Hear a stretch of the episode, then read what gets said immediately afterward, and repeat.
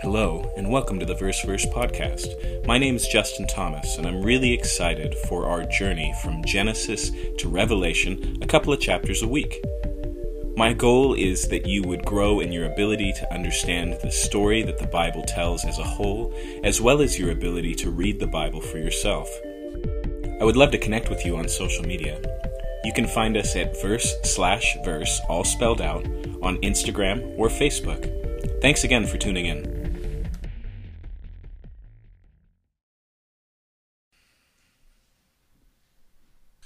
Always feel this need to be sensitive to a unable to see the forest through the trees scenario. Tonight we're going to pick up in chapter 25. We'll look at chapter 26 and chapter 27, but it's worth recognizing that this falls in the context of a bigger book, right? The story of the Exodus. And it's helpful for us to do a little bit of structural inventory before we get started tonight. And what I mean by that is a couple of things. First off, starting with chapter 5 for basically the rest of the book, all the way through chapter 40, with two slight chapters interrupting, we're just going to talk about the tabernacle. Okay, that's all that's re- left in the book. Um, not only that, but just proportionately with me, think about what that means for a second. Now, remember, the chapters as written in your English Bible were not penned by the original author. They're added for reference. But generally, they divide up the books of the Bible pretty well. And so we could say uh, that you could think of, of Exodus as having 40 total parts. If it's a pie, you cut it into 40 slices. And that, I, I think we should be comfortable with that understanding. With that in mind, if we start here at chapter 25, that means the last 15 chapters of Exodus minus those two chapters, which really thematically matter, we'll come back to that, um, focus on the tabernacle.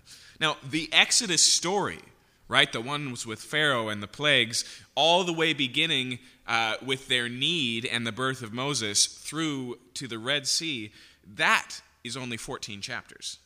Okay, and so it's equally balanced on both sides of the book what God has done in bringing Israel out and this plan for the building of a tent. Okay? Not only that, but the, uh, the Jewish rabbis used to point out look, God explained the entire building of the earth in a single chapter in the book of Genesis, and he devotes 13 in the book of Exodus to the tabernacle. Okay? So it's worth recognizing the weight of that. But the second thing I want to deal with is, um, is the trajectory then. Okay? Exodus begins with a people in trouble a people enslaved, a people who have promises because of their predecessor, Abraham, but the life that they're living is so distant from expectation, right? The book of Exodus opens, and there's a Pharaoh on the throne who does not remember Joseph, who's enslaved the people, and the people are under the thumb of the Egyptians. That's where it begins, and God says, okay, now is the time I'm going to bring you out. And as he's bringing them out, he says, I'm not just bringing you out to set you free, but to make you my people. And so he brings them out. He teaches them through a couple of living illustrations, like manna from heaven, of what that's going to look like. He brings them to Mount Sinai and he gives them the law and the covenant. But the pinnacle of this trajectory is the tabernacle. Okay? If we ask the question, according to Exodus, what is God doing? We can't simply settle with God is bringing out a people. We can't even settle with God is bringing out a people to himself. We have to settle with God as bringing out a people to himself so that he might dwell with them. Okay? And so the tabernacle here is the pinnacle of the story of the book of Exodus because that's God's desire. Now, that's not a new desire. This theme can't be pinned down just to the book of Exodus, as we'll see later. This is a major, um, a major arc through all of Scripture but it's echoed, it's reverberated, it's personified here. The last thing structurally I want to lay out is, as I mentioned, the rest of the book is about the tabernacle with an interruption right in the middle. And it's appropriately called a middle because um, on the first half of it, we get the instructions for the tabernacle. On the second half, we get the building of the tabernacle. And if you come back and listen to us read through it again, it's going to sound tremendously redundant because it is. In one half, it's this is how you should build it, and in the other half is so this is how they built it, and it's just as detail oriented.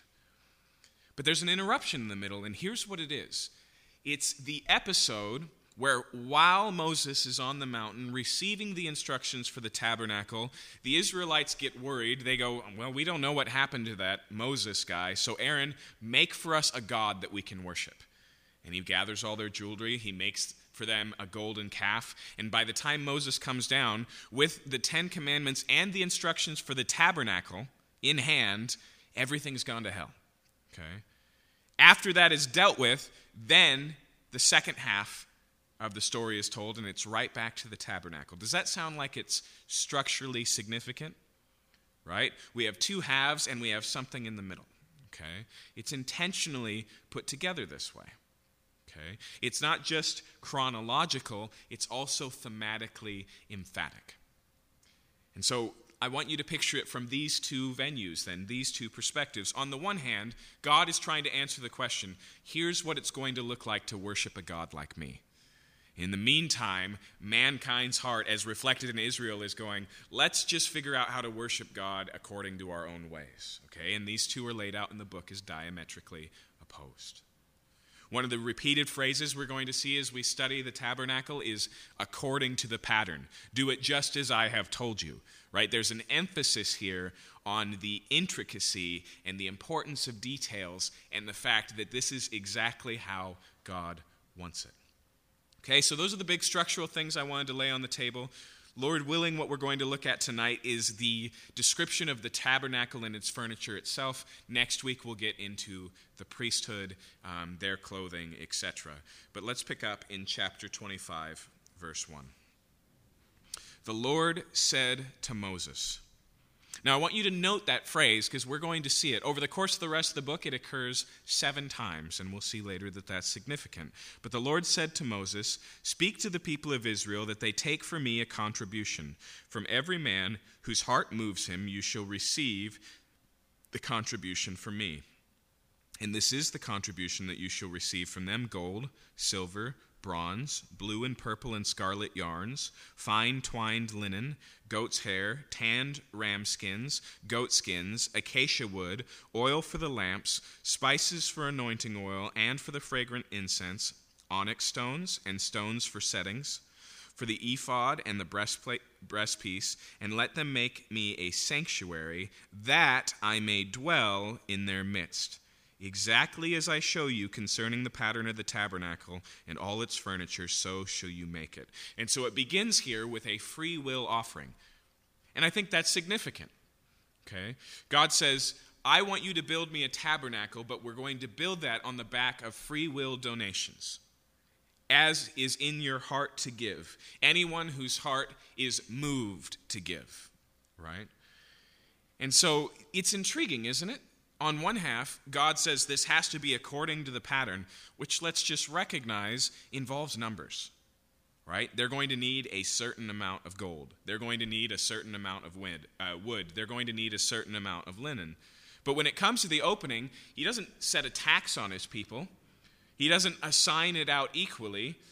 He wants them to participate in this freely as a, as a free will offering. They're giving here, even though God has a plan for it, and a rel- relatively specific one, is to be freely, joyfully. The reason why I point that out is because it seems significant because it's unnecessary.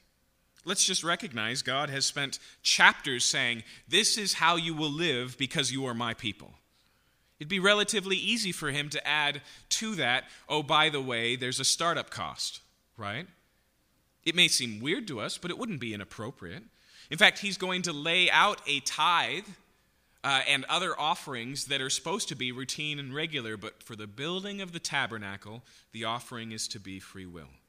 Okay? They're given a chance to reflect their desire for God to dwell with them. Okay? Now, it's interesting when you look at the New Testament, the tithe this regularly required amount of money that the word tenth, uh, tithe means tenth, that all Jews gave for the sustaining of the priesthood, for the worship of God, and also for the taking care of the poor, it kind of falls by the wayside. It's not really mentioned. We see lots of giving and generosity in the New Testament, but we don't see any place where a tithe is required. Now, in Jesus' ministry, speaking to the religious leaders, he criticizes them because they tithe even from their mint and from their cumin, the smallest things they grow in their garden, but they neglect the greater things like mercy and justice. Notice that Jesus doesn't criticize them for giving from the small things, just from only giving from the small things and ignoring things that are way more important. Okay? So I'm not saying here that a tithe isn't biblical, but the emphasis changes in the New Testament. And that's why when Paul is talking to the church in Corinth as they gather up an offering for another church, the church in Jerusalem that's going through hard times, he says that the giving should not be of compulsion. And he says, For God loves a cheerful giver. And so the emphasis in the New Testament is on this same thing give as you desire to, give freely from a cheerful heart. The Greek word there is hilarion. Um, it's evolved into the English word hilarious, and it doesn't mean that God loves a laughing giver, but you can see the connection between the two. The, the reality of giving should be something that you desire to do. Okay? Let me put it simply God doesn't want your money. As it says in the Psalms, He's the owner of the cattle on a thousand hills. The whole earth is the Lord's, right? And so if He asks us to give, it's not because He needs, but because we do. He's not trying to merely build a tabernacle, He's also trying to shape a people. And part of the way that He shapes them is by inviting them to participate in what He's doing. The New Testament says the same thing In fact, let me broaden it out tonight. God doesn't need you. This whole plan he has to save the human race, the work that he's doing on earth. When Jesus prays, Thy kingdom come, thy will be done on earth as it is in heaven, that's God's agenda, that's God's plan. He doesn't need you for it, but he does invite you into it. Why? Because he wants to do something in you, not merely through you. Okay? And so he gives them the opportunity to give here freely to participate freely. And he makes a list of all of the ingredients that go into making a tabernacle here, um, tells them what they can bring. And then on the other hand, as I mentioned, all of this is free will. And then look at verse 8. And then let them make me a sanctuary that I might dwell in their midst, exactly as I show you concerning the pattern of the tabernacle and all its furniture, so show you make it. This is another repeated refrain we'll see over and over again in the weeks to come. They are to build this according to the pattern which I have shown you, Moses. Okay? Now, we'll notice that the instructions that are given here are detailed, but they're not that detailed. And so sometimes we'll have height, but not width. Sometimes we'll have a reference of how something is laid out, but the details won't be given. We know, for example, that the lamp, uh, the, the lamp that's in the holy place, is 75 pounds worth of gold. And it gives general ideas of how it's shaped and where the stems are, but there's a lot of stuff that we would read this and say is open to interpretation. But when we read this line, we go above and beyond that and we go, okay, according to the pattern which I have shown you. And this word for pattern is a sticky one, okay? Because, because it can mean a couple of different things. It could be according to the model which I have shown you, or according to the plan which I have given you. And so it's hard to tell here if God is saying to Moses, the blueprints which I've shown you, right? There's some sort of visualization, or if he's pointing to the fact that there's a heavenly reality that the tabernacle reflects. Okay? This word for pattern can mean that as well. It can mean a picture, and the picture is actually the other way around. So it's not the real tabernacle on earth representing the plans as if God has a. Um, you know, a city hall in heaven where these plans are kept on display, but instead that the tabernacle is personifying something more than the tabernacle, that it's built to reflect something in particular. And I would argue that's the case. We'll see that more as it goes on tonight. So he says, Take up this offering, and then he begins to describe the things that will be built. And I want you to notice where he begins. If you're familiar with the tabernacle, it's got a bunch of different pieces of furniture. It comes with a priesthood. Um, it's, it's a relatively large tent, and the tent has many parts. But where does he start? He starts with the ark, verse 10. They shall make an ark of acacia wood. two cubits, and half shall be its length, a cubit and a half its breadth, and a cubit and a half its height. Now, a cubit is probably not a measurement you're familiar with. Traditionally, we believe that it was the length from your elbow to the tip of your middle finger, okay? Which you can understand why that would be convenient, but also it's not going to be as rigid and as standardized as a ruler, right? Some of your arms may be longer or shorter than mine. But it gives you a way to very quickly, remember, this is a people who are just passing through the wilderness, uh, to measure these things. And it was a relatively standard way of measuring across this area in the world. And so when we put it into our measurements, think about a foot and a half, 18 inches. That's about right, okay? And so what we see here is that the ark is supposed to be a box um, that says it's um, two cubits and a half in length. Okay, so that's uh, 36 plus a half cubit is another 9, so about 40 inches long. Uh, and then about half of that in height and depth. Okay, just, just a small box. And that, by the way, is what ark means here. The word is a Hebrew word that just means box. So they're supposed to build this box. And then verse 11, they shall overlay it with pure gold inside and outside. Okay, so they cover the wood entirely in gold. And you shall make on it a molding of gold around it. Okay, a decor- decorative molding. Verse 12, you shall cast four rings of gold for it and put them on its four feet, two rings on the one side of it and two rings on the other side. Okay, I mentioned to you that not all the details are given. This is a perfect example. We know the measurements of the box. We don't know how long the legs are or how wide the legs are. We just find out that there's legs, and that's where the rings go. Okay? It's not mentioned here, although there's tremendous details. These ones aren't given. But what we see here is that it's a box. It's hollow, like a box is, overlaid inside and outside with gold. It stands whatever height on legs, and then attached to each leg is a ring of gold. Continuing here, it says, verse 13. You shall make poles of acacia wood and overlay them with gold, and you shall put the poles into the rings on the side of the ark to carry the ark by them. The poles shall remain in the rings of the ark, and they shall not be taken from it. Okay, and so the ark has um, poles that slide through these rings, one on each side, and it's to be carried by the poles. Instead of God designing it with handles so that it could be easily picked up, they have rings, and the only thing they touch is not the ark itself, but the poles. Okay? Now, in this text, the significance of that is not stated.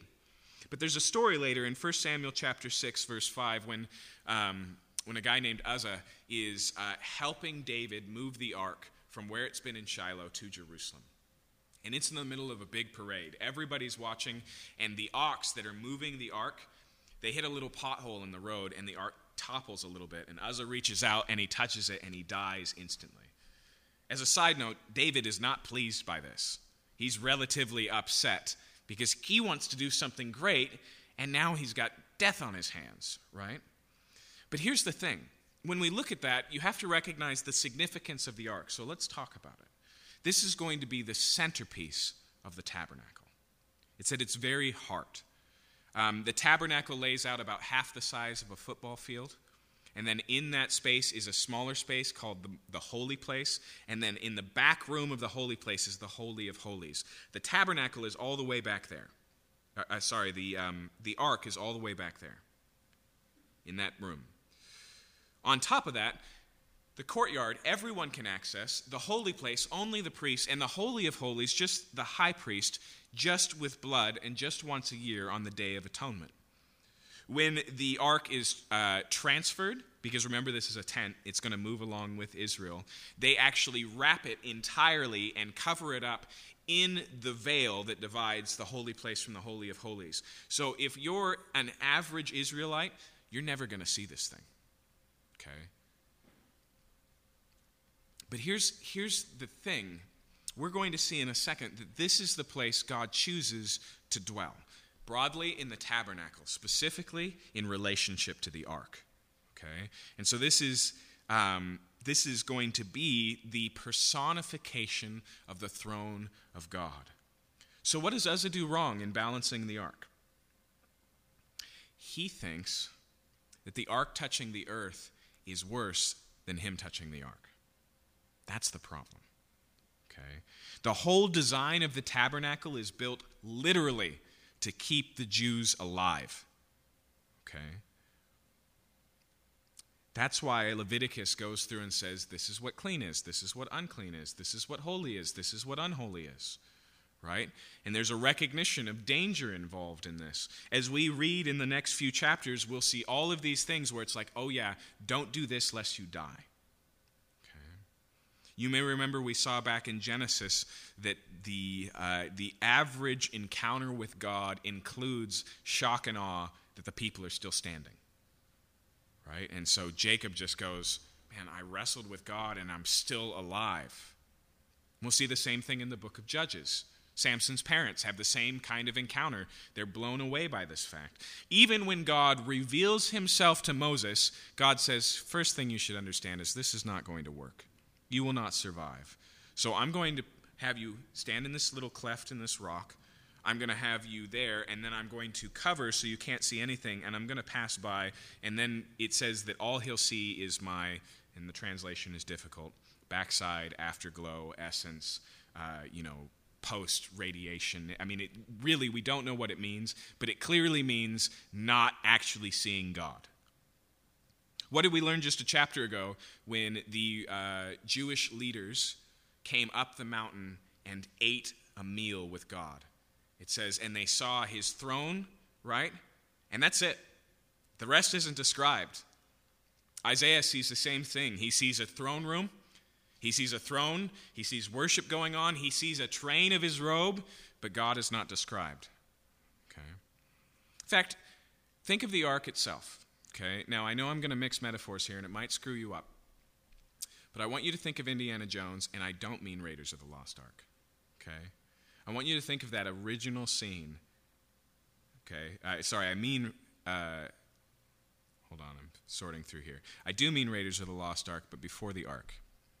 Remember that scene, and there's the little golden idol there, and it's on a pedestal, and it's right at the heart of the temple.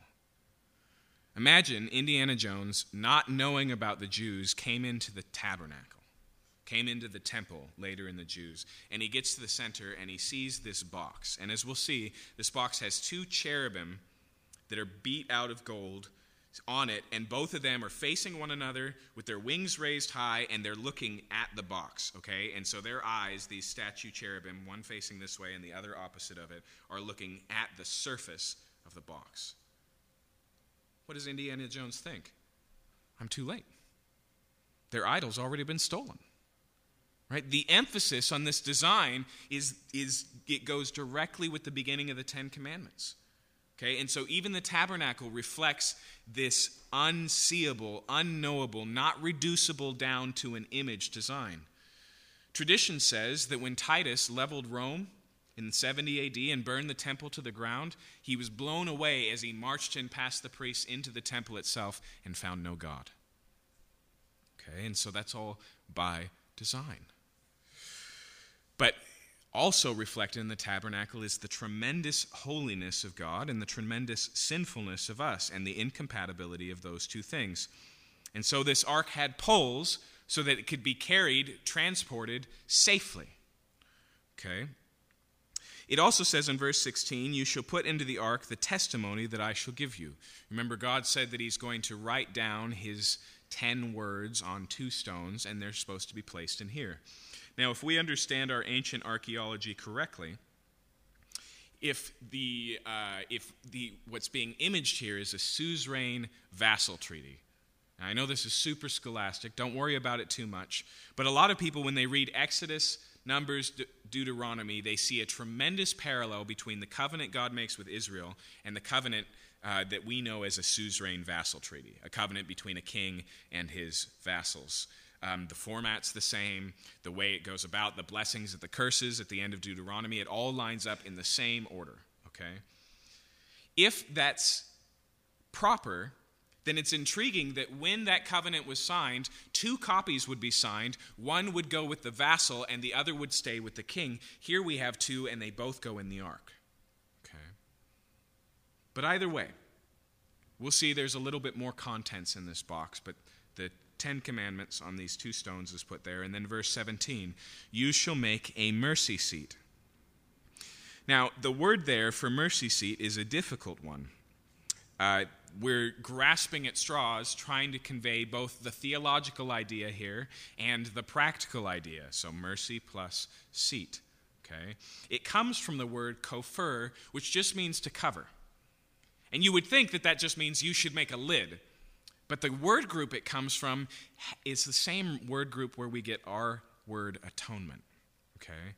And so the atonement seat is closer. But as we find later, for example, if you look at 1 Samuel 4 4 or Psalm 99, verse 1, the picture here is not of the place where God sits, but the base of his throne.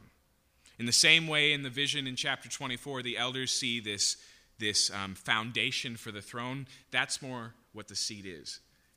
But it's not merely just the, you know, the foundation of his throne, it's also this place of atonement. It's also this place of mercy. Okay? There's a recognition here that, um, that what takes place at that, on this lid, is at the heart of everything, the heart of Israel's worship as a whole. And we're not going to learn this for quite a while, but on the Day of Atonement, blood would be brought in and it would be sprinkled on this lid. Okay? Now, here's why I'm hitting this so hard. In Romans chapter 3, verse 23, Paul, speaking of Jesus, refers to him as, and most translations would say, our propitiation. And that's a possible translation there, but the word is a unique one. It's only used twice in the New Testament. The other one is in the book of Hebrews, and it's used in the context of the tabernacle, and it's translated as mercy seat. Okay? And so, what I'm telling you is that Paul seems to see the significance of Jesus' death as corresponding to the heart of Israel's worship right here. Okay? Now, there's a whole lot more detail that we have to unpack to get there, and we're not going to do it tonight, but I just wanted to drop it in your brain. So, verse 17 again, you shall make a mercy seat of pure gold. Two cubits and a half shall be its length, a cubit and a half its breadth. You shall make two cherubim of gold. Hammered work you shall make them on the two ends of the mercy seat. Make one cherub on one end and one cherub on the other end. Of one piece with the mercy seat shall you make the cherubim on its two ends. The cherubim shall spread out their wings above, overshadowing the mercy seat.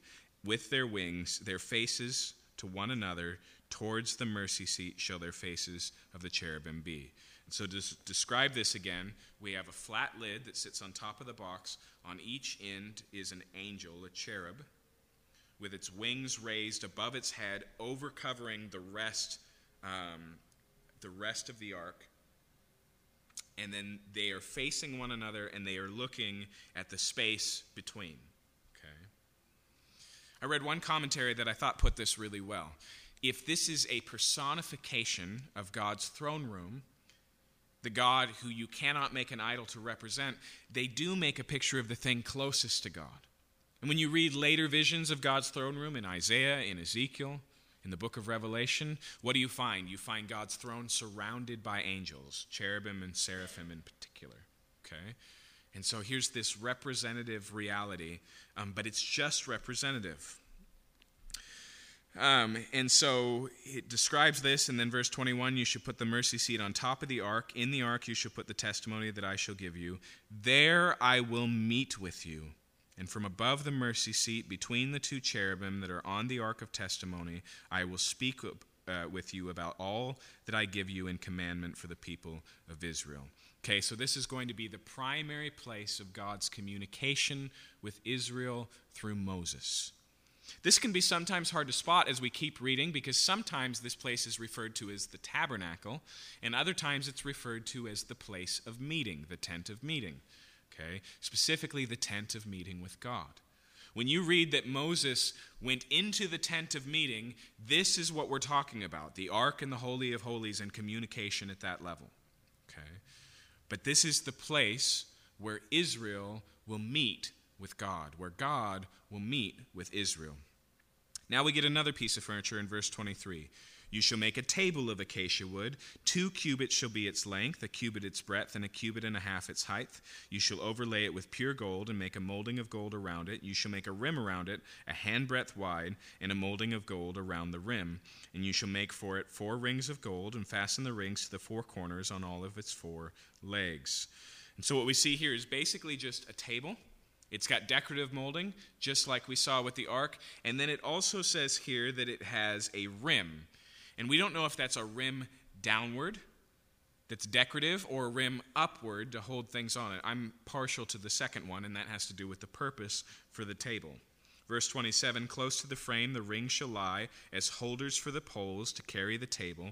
You shall make the poles of acacia wood and overlay them with gold, and the table shall be carried with these. Just like the ark, it has built in poles so that it can be transported. Verse 29 You shall make for it plates and dishes for incense, and its flagons and bowls with which to pour drink offerings. You shall make them of pure gold, and you shall set the bread of the presence on the table before me regularly. So, what was this table for? This table was to exist in the tabernacle, and we'll learn later that this is where the bread of the presence would be placed. Okay, the bread of the presence is 12 loaves of bread sprinkled with frankincense, changed out every week. And when it's changed out, last week's bread would be eaten by the priests. Okay? When we ask, what is the purpose of this, we find an answer in the name itself. It's not just the bread, it's the bread of the presence. Okay? In the same way that uh, in chapter 24, the elders of Israel come and they have this meal, right? This fellowship offering with the Lord. The bread of the presence is like a continuing manifestation of that. Okay? It's, it's an ongoing fellowship feast. It's a representation of the fact that they aren't just in close quarters with God, but in relationship with God. Okay? Verse 31 You shall make a lampstand of pure gold. The lampstand shall be made of hammered work. Its base, its stem, its cups, its calyxes, and its flowers shall be of one piece with it. Okay, so we have a single piece of gold. We'll see in a second that it's um, about 75 pounds worth of gold. No wood involved in this, no overlay going on, and it's to be hammered out. And then it says that in verse 32 there shall be six branches going out of its side, three branches of the lampstand out of one side, and three branches of the lampstand out of the other. Okay? So, in other words, it has seven lamps. One is the main uh, trunk of the lamp, and then coming off on each side are three branches on one and three branches on the other if you're familiar with Jewish holidays or households, you should be thinking of a menorah. Okay? That's the design here. It says, continuing on here, um, that each of those three cups made like almond blossoms, each with calyx flower in one branch, and three cups made with almond blossoms, each with calyx flower, and on the other branch, so for the six branches going out of the lampstand. So each one is decorated with these almond blossoms and fruit. Okay? Verse 34 And on the lampstand itself shall be uh, four cups made like almond blossoms with their calyxes and flowers, and a calyx of one piece with it under each pair of the six branches going out from the lampstand. Now, we're getting into a lot of detail here, so let me give you a hand. Familiarize yourself, if you're interested with the tabernacle, the temple, and its furniture, with the Temple Institute in Jerusalem. Okay? Currently, the Jews don't have a temple. The Temple Mount uh, Temple Mount they share with the Muslims. That's where the Dome of the Rock is built, and Jews are not allowed to build up there. They'd like to. And they have been preparing to build a new temple. They have a lot of the furniture built. Um, if you go to Jerusalem, you can see this golden lampstand. Uh, it's much bigger than this one, as a side note, but it's solid gold and very impressive. They leave it out in public because it's too heavy to run away with. Okay, it's it's it's in glass, but it'd be hard to steal, and stealing in Jerusalem is a bad idea, anyways. Um, but they have all of this prepared. They have plans for a modern temple. When I was there a few years ago, they explained to me that when they rebuild the temple, because they're set on it, it will have heated floors. Okay? Because the priests have to minister barefoot. And it'll have parking. Okay, they have a plan for a modern temple, but it's based on these original things. And so, if you go to the Temple Institute's website, you can find a lot of their um, designs for these things. Some of them, like I said, they've already completed. If you go to the Temple Institute in Jerusalem, you can actually visit their museum and see model versions of most of the um, furniture for the tabernacle and the temple. It's pretty fascinating. Um, verse 36. The calyxes and their branches shall be of one piece with it, the whole of a single piece of hammered work, pure gold. You shall make seven lamps for it, and the lamp shall be set up so as to give light to the space in front of it. Now, most commentators mean that the lamps are oriented then, or, or that the calyxes and blossoms are oriented to reflect light not just up or out, but in a particular direction. Okay? We'll find that this is placed in the holy place on a particular side uh, of the tent, and so it's shining light into it. it's the only light in the room. It's this large candelabra, if you will, um, except without candles, no wax. It's oil lamps. Okay. Um, verse 38 Its tongs and their trays shall be made of pure gold, and it shall be made with all these utensils out of a talent of pure gold. Okay, a talent is about 75 pounds of gold. Okay, it's a substantial thing. Now, when we add up all of the gold and silver and bronze that goes into the tabernacle, it's a substantial amount. Okay, thousands of pounds. And it's easy to look at that and go, wait, how did Israel have all this? How did a bunch of slaves have this? Two things, okay? One, as we already saw, God gave them favor with the Egyptians, and they gave their jewelry and things from, and they left with these things, okay? Part of that goes to build the tabernacle. Second, um, when you take the general size that we believe Israel was and you divide all of these precious metals, we're talking about 25, uh, 0.25 of an ounce per person, okay? It's a very large crowd of people to make these donations. And so, in other words, the gold bracelets add up. Okay? Um, but once again, notice the reiteration in verse 40 and see that you make them after the pattern for them which is being shown to you on the mountain. Okay? Now, later, we're going to see that God fills with his spirit two artists, two master architects to pull off this whole thing. And he brings in a lot of skilled workers, but even those two are said to be filled with the Spirit, okay? And so this is something that God is building through Israel, but once again, we see reiterated according to the plan. Chapter 26, verse 1. Moreover, you shall make the tabernacle. Okay, and so what have we seen so far? We've seen the ark, a table, a golden lampstand. Okay? Now it moves to the structure itself. And don't think temple with physical walls, think tent. That's what tabernacle means. Okay? Remember, this is portable. It's all designed to be taken apart and put back together over and over again. And so, before we read it, let me just give you the layout of the whole thing and then we'll read it through. This is a tent that's outer court, okay, the outside walls of the tent, no ceiling on this part are about 150 feet by 75 feet. Okay? So the outer walls, which are just hung curtains basically on rods, uh, like if you've ever worked with pipe and drape, that's a perfect example of what we're talking about, okay? Hung curtains that go 75 feet in the front and in the back, that would be on the east and the west side, and then running north and south 150 feet long. Okay? In the middle of that, we have a single structure. This one has a lid, but all made out of curtains again, as we'll see. Um, and it's made of two parts. The front room of it is 30 feet by 15 feet, and the back room is 15 feet by 15 feet. Okay? And that whole thing is covered, and then the ho- most holy place, that 15 feet by 15 feet by 15 feet cube room, um, we'll see is uh, there's more than just the covering that goes on. It's more intense as we get to the center. Now let's look at what it says here. So you'll make the tabernacle with ten curtains of fine twined linen, blue and purple and scarlet yarns. Now, when it says fine twined linen, um, fine linen today, we're talking about a, an 80 thread per inch count. Okay? The Egyptians had a technology to do almost double that. Okay? And so this is really high quality linen.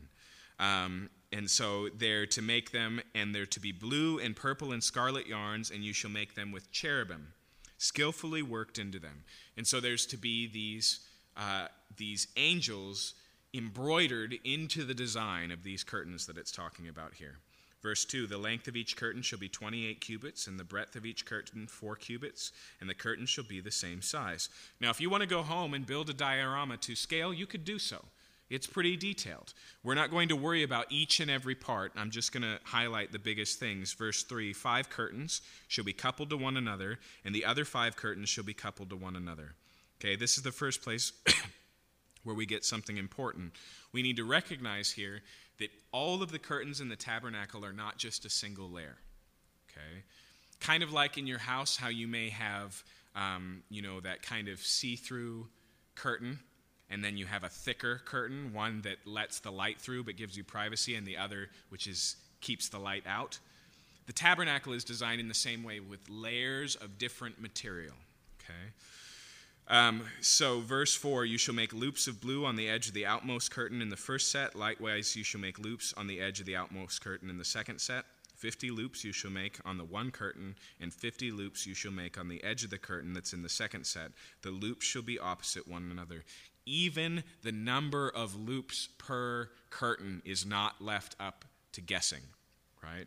If you've ever done any structural work in your house, you know that your beams have to be no more, if I remember right, than a foot and a half apart. Is that right? Is it two feet apart? Foot and a half, right? There's standards for building this thing, and God makes clear 50 loops, not 51, not 49.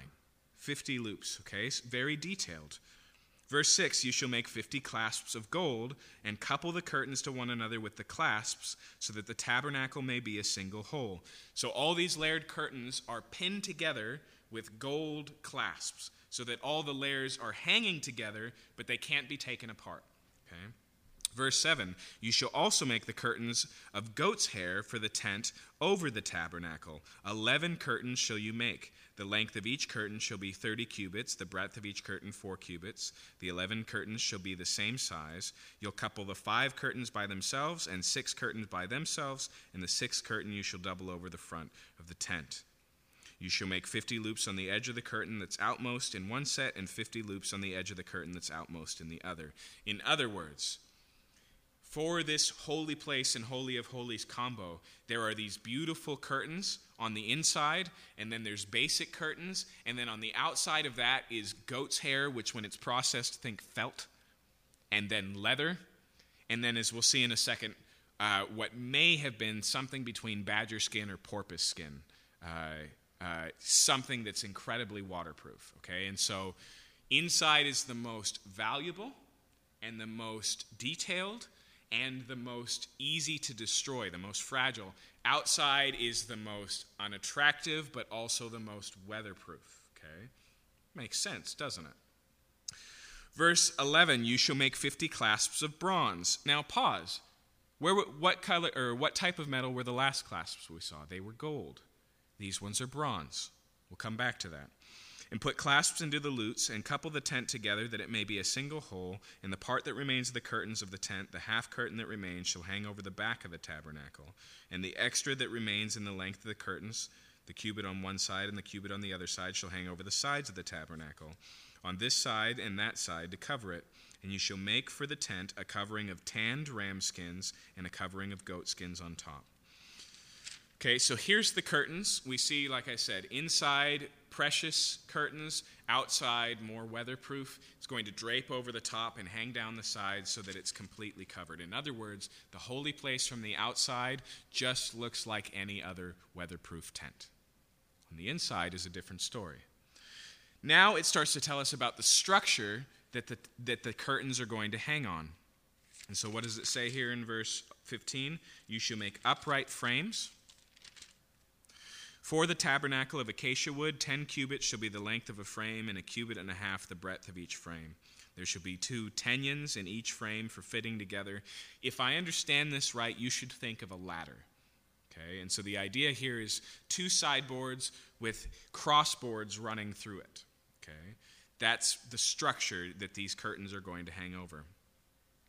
Verse 18 You shall make the frames for the tabernacle, 20 frames to the south, Forty bases of silver you shall make under the twenty frames, two bases under one frame for its two tenons, and two bases under the next frame for its two tenons. Okay, and so we see that all of this is going to sit in little silver pedestals. Okay, silver is a good metal to use because it's nice and heavy, and so the tent is going to sit upright. The, pe- uh, the poles for the tent are going to sit in these little foundations.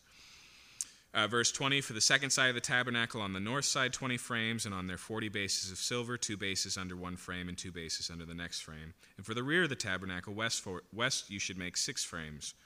You should make two frames for the corners of the tabernacle in the rear, and they shall be separate beneath, but joined at the top, at the first ring. Thus shall be with both of them, they shall form two corners, and there shall be eight frames with their bases, silver, sixteen bases, two bases under one frame, and two bases under another frame. Now, I think from that verse, you get a good feeling on why this is written this way. Okay? Because this passage is going to be referred to constantly. When I worked for a church um, up north, we always did a sunrise service for Easter. And as you may know, in Seattle, you're not guaranteed the weather you're going to get. And so we had this tent. It was our sunrise service Easter tent. It didn't have sides, but it had a nice high top, and it had a ton of pieces. But we only put it together once a year. And so inevitably every year I'd be out there at 4:30 a.m., right, because it's a sunrise service, in the dark trying to remember how all of these pieces fit together again. And every year I'd promise myself that I was going to write down directions so it'd be easier next year, and I never had them. I think when you look at verse 25 here and you basically get a reminder inventory, it's a recognition here that Israel is going to familiarize themselves with this text. And as they take it apart and put it together, mentally they're going through the checklist, okay? Part of the reason why this is so detailed is not only so they can build it right, but so that they can continue to put it together and take it apart right, okay? Verse 26 You shall make bars of acacia wood, five for the frames of one side of the tabernacle, five bars for the frames of the other side of the tabernacle, five bars for the frames of the tabernacle at the rear westward. These are crossbars, okay, in the structure.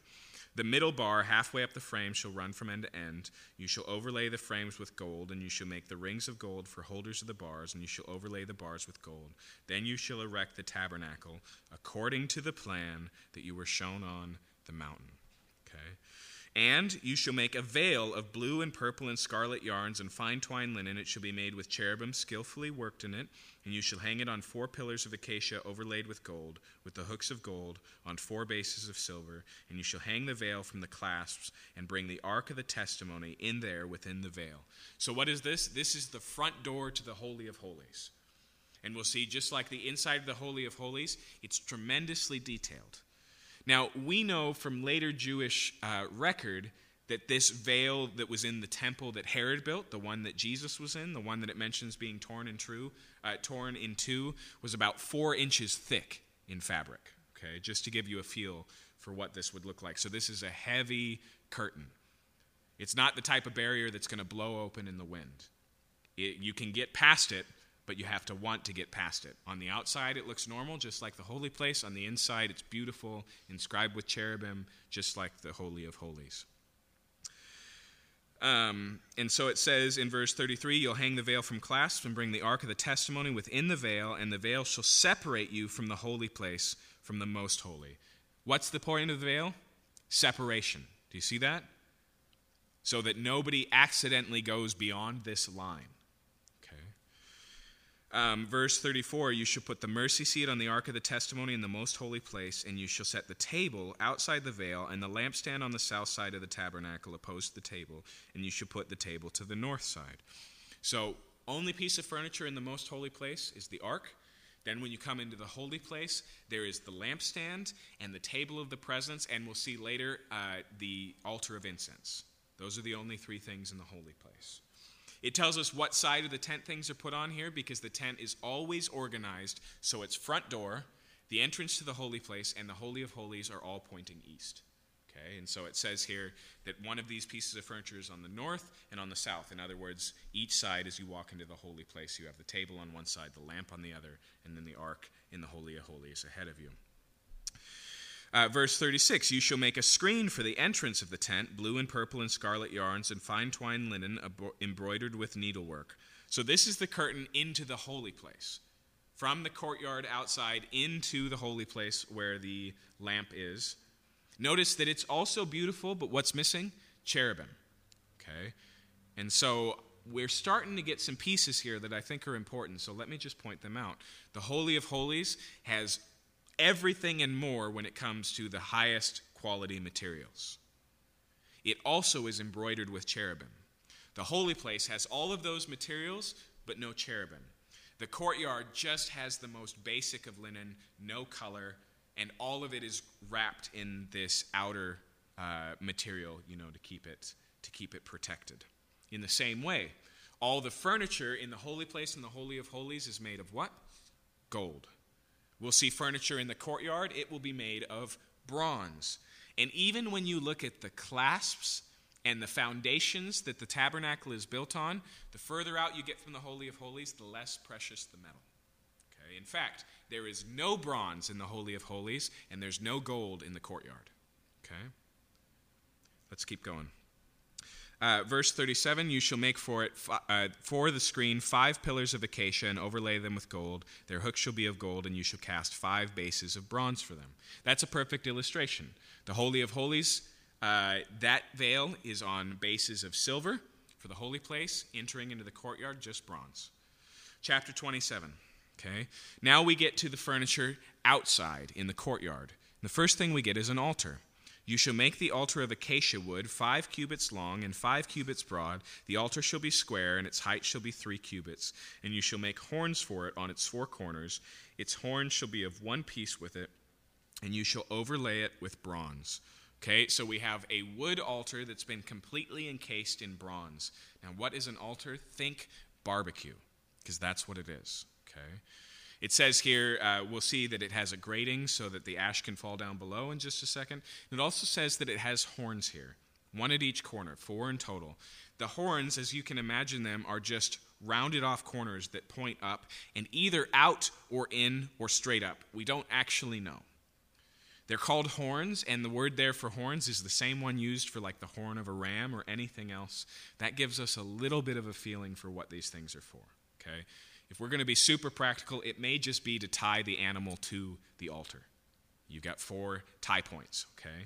But it's also the horns of the altar uh, where the blood would be placed during the sacrifices, and if somebody was fleeing for protection because they'd accidentally killed someone and they threw themselves at the horns of the altar, that had to do with them receiving sanctuary.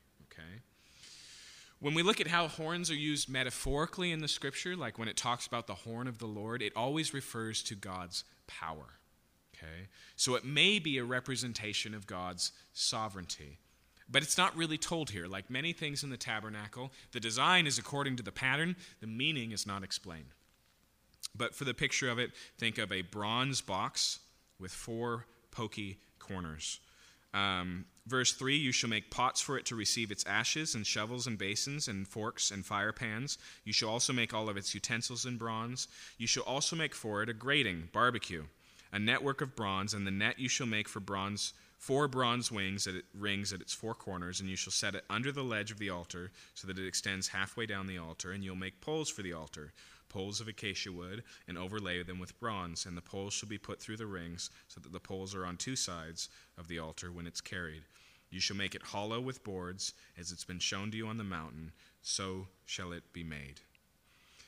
Now, the courtyard has a few other pieces of furniture that will come later, but let me just uh, point them out. Specifically, there's just one, and that's called a laver. It's basically a place for the priests to wash up before they get started. Okay? So now that we're familiar with all the furniture, let me walk you through the tabernacle. As you come through the east and go through into the courtyard, there's two pieces of furniture there.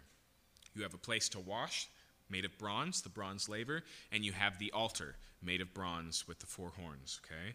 As you continue walking in the same direction, west, you come to the holy place and you pull back the veil and you look inside and you have the lamp on one side you have the table of the presence on the other, and you also have in there the altar of incense, which we'll get to later. Then you have the veil between the holy place and the Holy of Holies, and if you open that up, all that's seated in there is the ark. Okay, getting a feel for how this is laid out? Um, verse 9. So, this is for the outer court. This is the outer wall, which is also made of fabric that makes up the courtyard. You shall make the court of the tabernacle. On the south side of the court shall hang, uh, um, have hangings of fine twine linen in a hundred cubits long for one side. Its twenty pillars and the twenty bases shall be of bronze, and the hooks of the pillar and their fillets shall be of silver. And likewise for its length on the north side there shall be hangings a hundred cubits long, its pillars twenty, and their bases twenty of bronze. But the hooks and the pillars or their fillets shall be silver. And for the breadth of the court on the west side, there shall be hangings 50 cubits with 10 pillars and 10 bases. The breadth of the court on the front of the east shall be 50 cubits. The hangings for one side of the gate shall be 15 cubits, and on three pillars and on three bases. Okay, so I've already explained that this is about 150 feet by 75 feet. That's what it's describing there. It also tells us that the front door to the entire thing is pretty broad 30 feet of that, uh, of that 75 feet opens up two curtains, one 15 feet, one the other. So in the day, it's just open most of the way. Okay? Uh, verse 16 For the gate of the court there shall be a screen 20 cubits long of blue and purple and scarlet yarns and fine twined linen embroidered with needlework. It shall have four pillars, with them four bases, and all the pillars around the court shall be filleted with silver. The hooks shall be of silver, and their bases of bronze. The length of the court shall be a hundred cubits, 150 feet. The breadth 50, 75 feet, and the height five cubits, uh, seven and a half feet. With the hanging of fine twined linen and the bases of bronze, all the utensils of the tabernacle for every use, all its pegs and the pegs of the court, shall be of bronze. Okay, so everything in the courtyard is bronze. Everything in the holy place is gold, or in the holy of holies is gold. Now, we have one last thing referenced here that we'll pick up on before it turns to the priests, and that's the oil for the lamp. Okay, it says in verse 20, You shall command the people of Israel that they bring to you a pure beaten olive oil for the light, that a lamp may be regularly set upon to burn. Okay, why pure beaten olive oil? Because uh, if it's pure, then it won't smoke. So it's light without all of the impurities burning off. Um, second, it says here in verse 21 In the tent of meeting, outside the veil that's before the testimony, Aaron and his sons shall tend it from evening to morning before the Lord. It shall be a statute forever to be observed throughout all the generations by the people of Israel. So, what does it say here? It says that the lamp is to be kept burning all day and all night perpetually. Okay. So, that's our introduction to the tabernacle. If we were to continue on, it'd start to explain how the priests are going to be dressed okay? But we'll stop there for the night. I want to just remind you of a couple of things we've seen. One is God clearly cares about the details, yes? Right? According to the plan, every detail is laid out. Second, it's got this progression as you move towards the center. Okay? And so on the outside, the least valuable materials, and as you progress in, it gets more valuable, it gets more intricate, it gets more beautiful. When you look at how the tabernacle was used, you see the same thing. Okay? And so in the courtyard, all of the Jews could come. When there's the t- temple later, there's also a division between the men and the women. So there's the court of the women and the Gentiles. Only the Jewish men can come in where the sacrifices are done. But here, there's just a courtyard all Jews are allowed there. Then there's the holy place, must be a priest, and then the Holy of Holies, only the high priest. Okay? It's the same pattern we saw on Mount Sinai itself. You had all of Israel at the base. Halfway up the mountain, you had the elders of Israel, and the only one who goes all the way to the top is Moses. So we see that same progression. Okay? Now, here's another thing that I didn't point out as we went along, but it is incredible how much this tabernacle reminds us of the creation narrative. Okay? In a couple of different ways. I'll just list them one by one. First off, interestingly enough, that emphasis and uh, the Lord spoke to Moses that started this off occurs seven times. And guess what follows the seventh time? You shall keep the Sabbath holy. Okay? So, six statements, and the seventh is a Sabbath. Just like six days of creation and the seventh is a Sabbath. Okay? In the holy, uh, in the holy place, we have this lamp that gives light, and it's d- designed specifically, it says, with branches. Symbolically, what does it look like? It looks like a tree. In fact, most people believe, and you can trace this imagery not just through the tabernacle and the temple, but all the way into the book of Revelation, being a picture of the tree of life. Right? This it has this presentation there. We have the cherubim. The only other place they've been mentioned so far in the Bible is guarding the entrance to Eden. And guess what? Where's the entrance to Eden? In the east. Okay? And so there seems to be a correlation here between these two things. In fact, just as a side note, as we get later into the language that it uses to talk about the building of the tabernacle, it's going to use phrases that are almost exactly like the ones for God. Okay? Except this time it's Moses. Okay? Uh, and then, by the way, when it's built, it's, it's assembled in seven days. It, there's a bunch of pieces that go into this, but it seems to be um, intentionally drawing our minds back to the book of Genesis. Okay. Now, what do we do with this? There's a couple of options.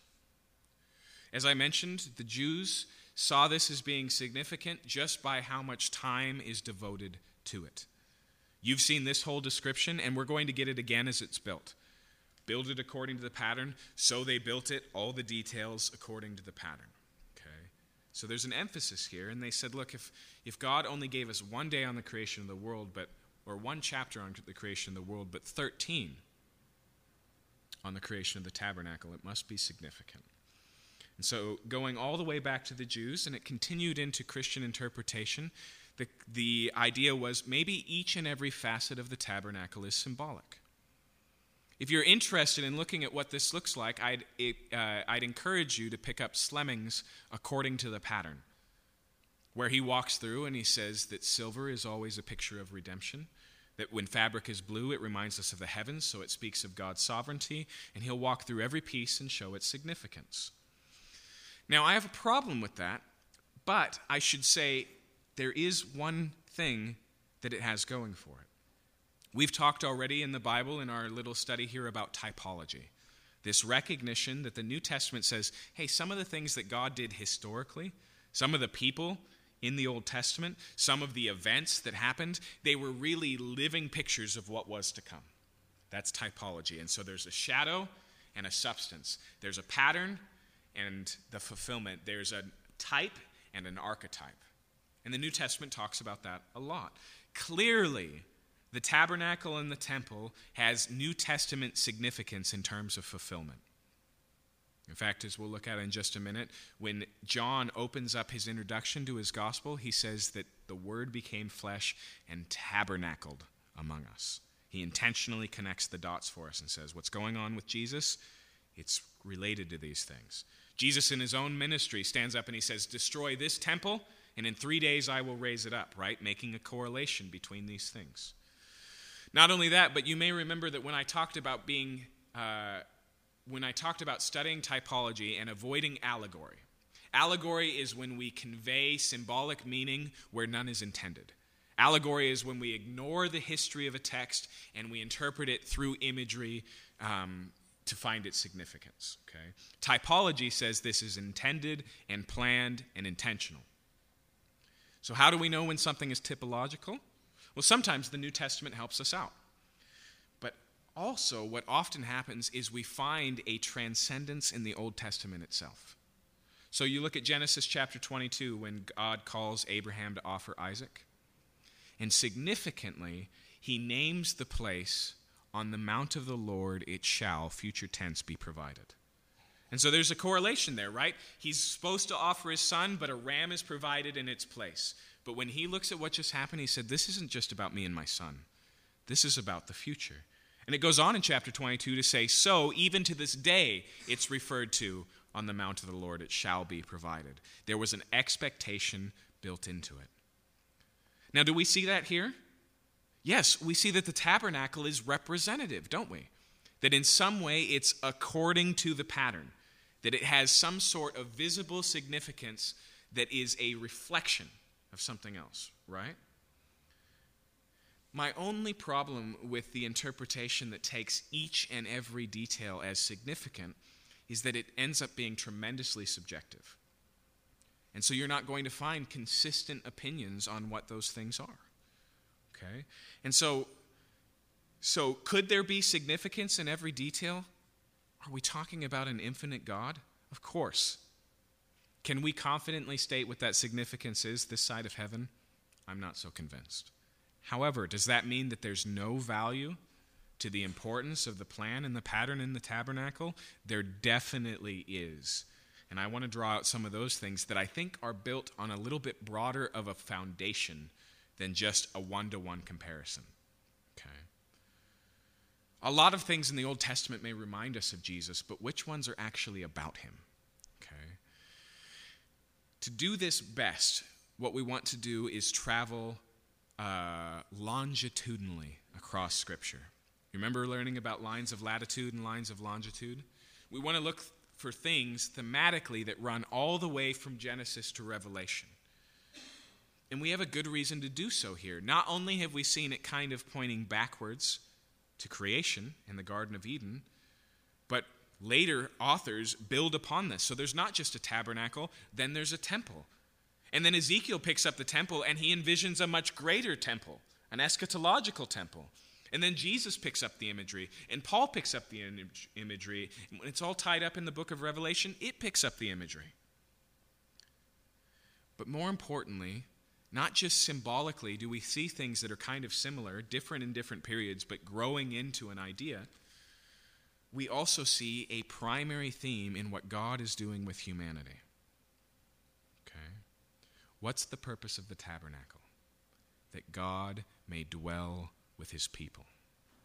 Okay? When you go back to creation, what's the purpose of the garden? What's the purpose of mankind? God creates them to be with them right? There's more than that. There's purpose. Be fruitful and multiply and fill the earth. You're the image of God. You're my reflection on earth.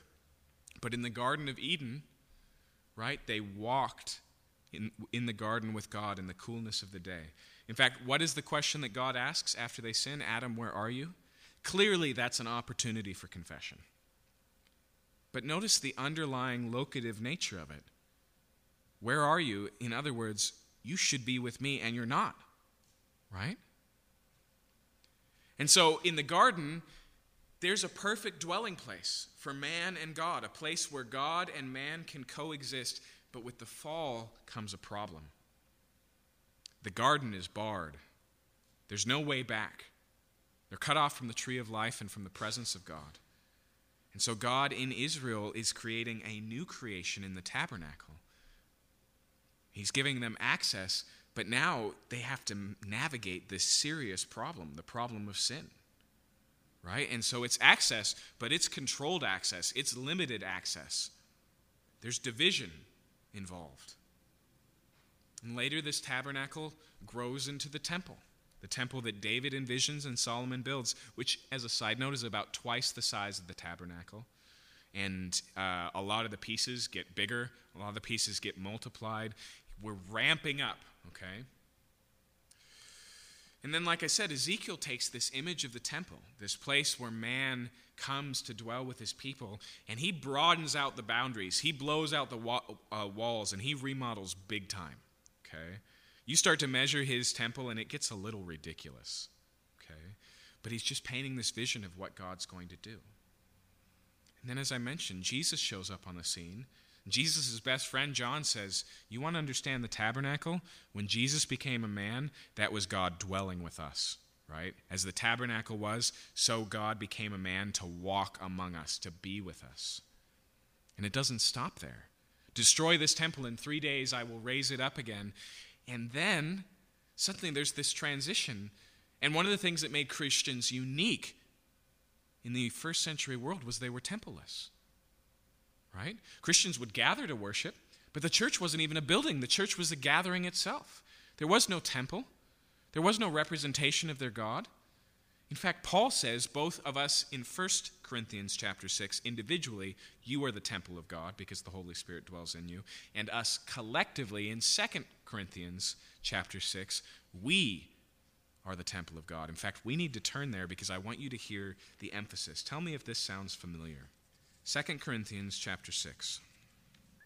He says in verse 14, Do not be unequally yoked with unbelievers, for what partnership has righteousness with lawlessness?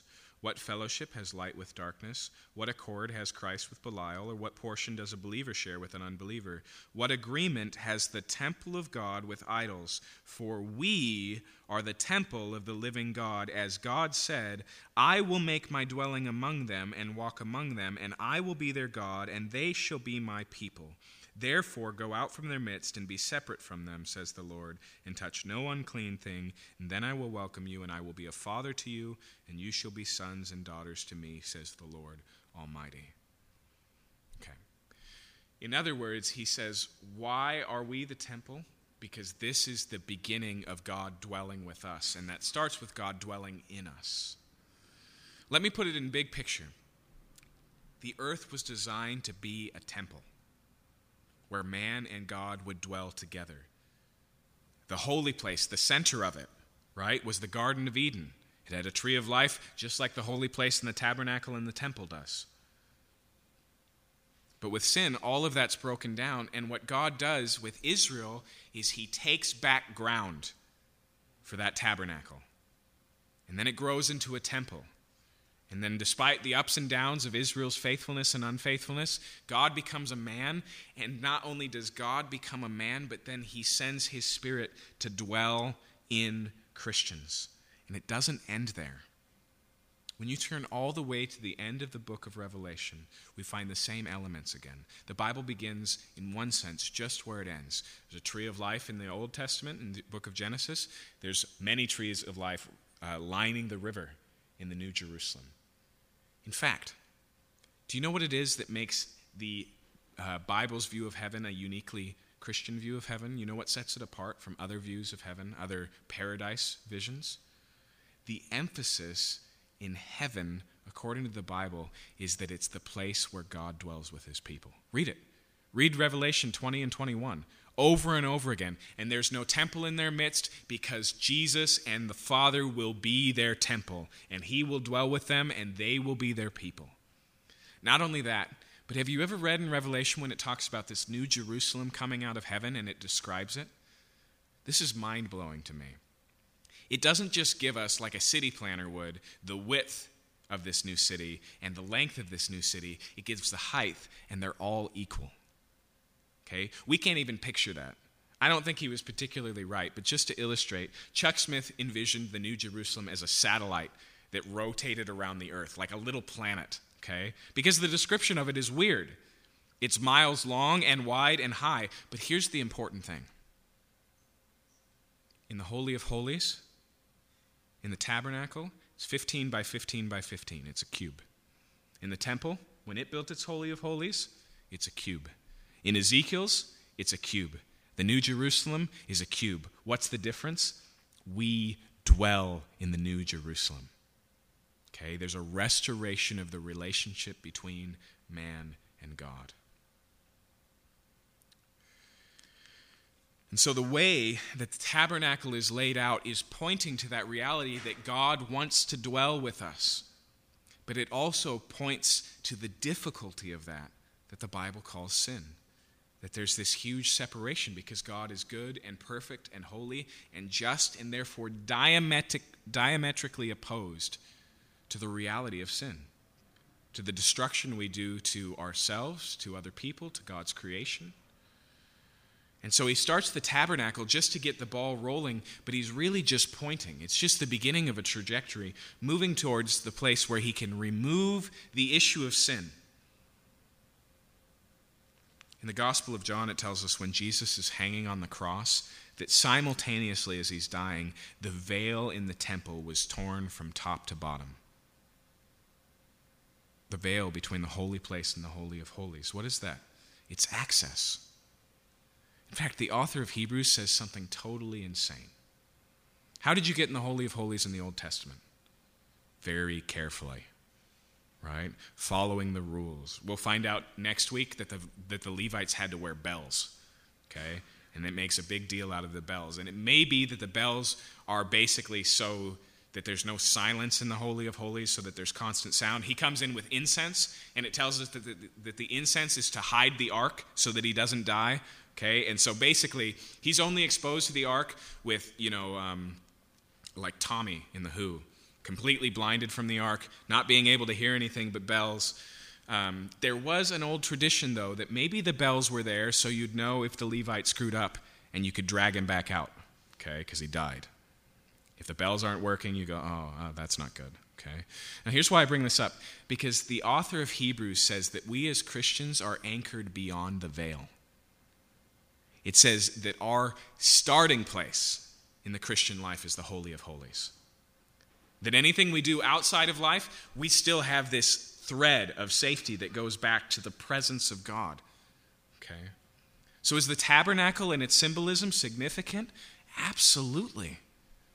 Because it points to the primary reason God has created mankind just to be with Him for relationship, because God is love and that love overflows into His creation. It points to the greatest problem that that relationship has been broken because of sin. It points to the solution as God became a temple Himself in Jesus Christ dealt with the sin issue, became not just the temple, but the priest and the sacrifice to take care of this. And then he comes to dwell in us because he's taking back ground in the human race. And eventually, the whole world will be a temple. And we shall be his people. We will dwell with him, and he will dwell with us. Let's pray. Father, I know it's easy for us to get lost in the details, to, to drown in what seems like irrelevance. But if anything, Lord, these details point to the significance of the tabernacle. And that significance is not just a significance for the Jews, it's a significance for God's created intention to have a relationship with us, for God's promised plan of salvation to send his Son as a sacrifice, a high priest, and even a temple, and his invitation of salvation Come and dwell with me. I pray, Lord, that we would rejoice in the reality of the tabernacle and we would also rejoice that the barriers have been broken down, that we don't have to tiptoe around you anymore, but as Paul says, we can boldly enter into the throne room of grace. I pray, God, that you would help us to recognize that we don't have to go anywhere to worship you, to meet with you, to be with you, because you came to us. The Gospel of John says this For this is eternal life, that you would know the Father and the Son whom he has sent. And we have that relationship now. We praise you for, you for it, and we thank you for it in the name of Jesus Christ, our great high priest, our sufficient sacrifice, the one who came and tabernacled among us so that we might be the temple of God. Amen.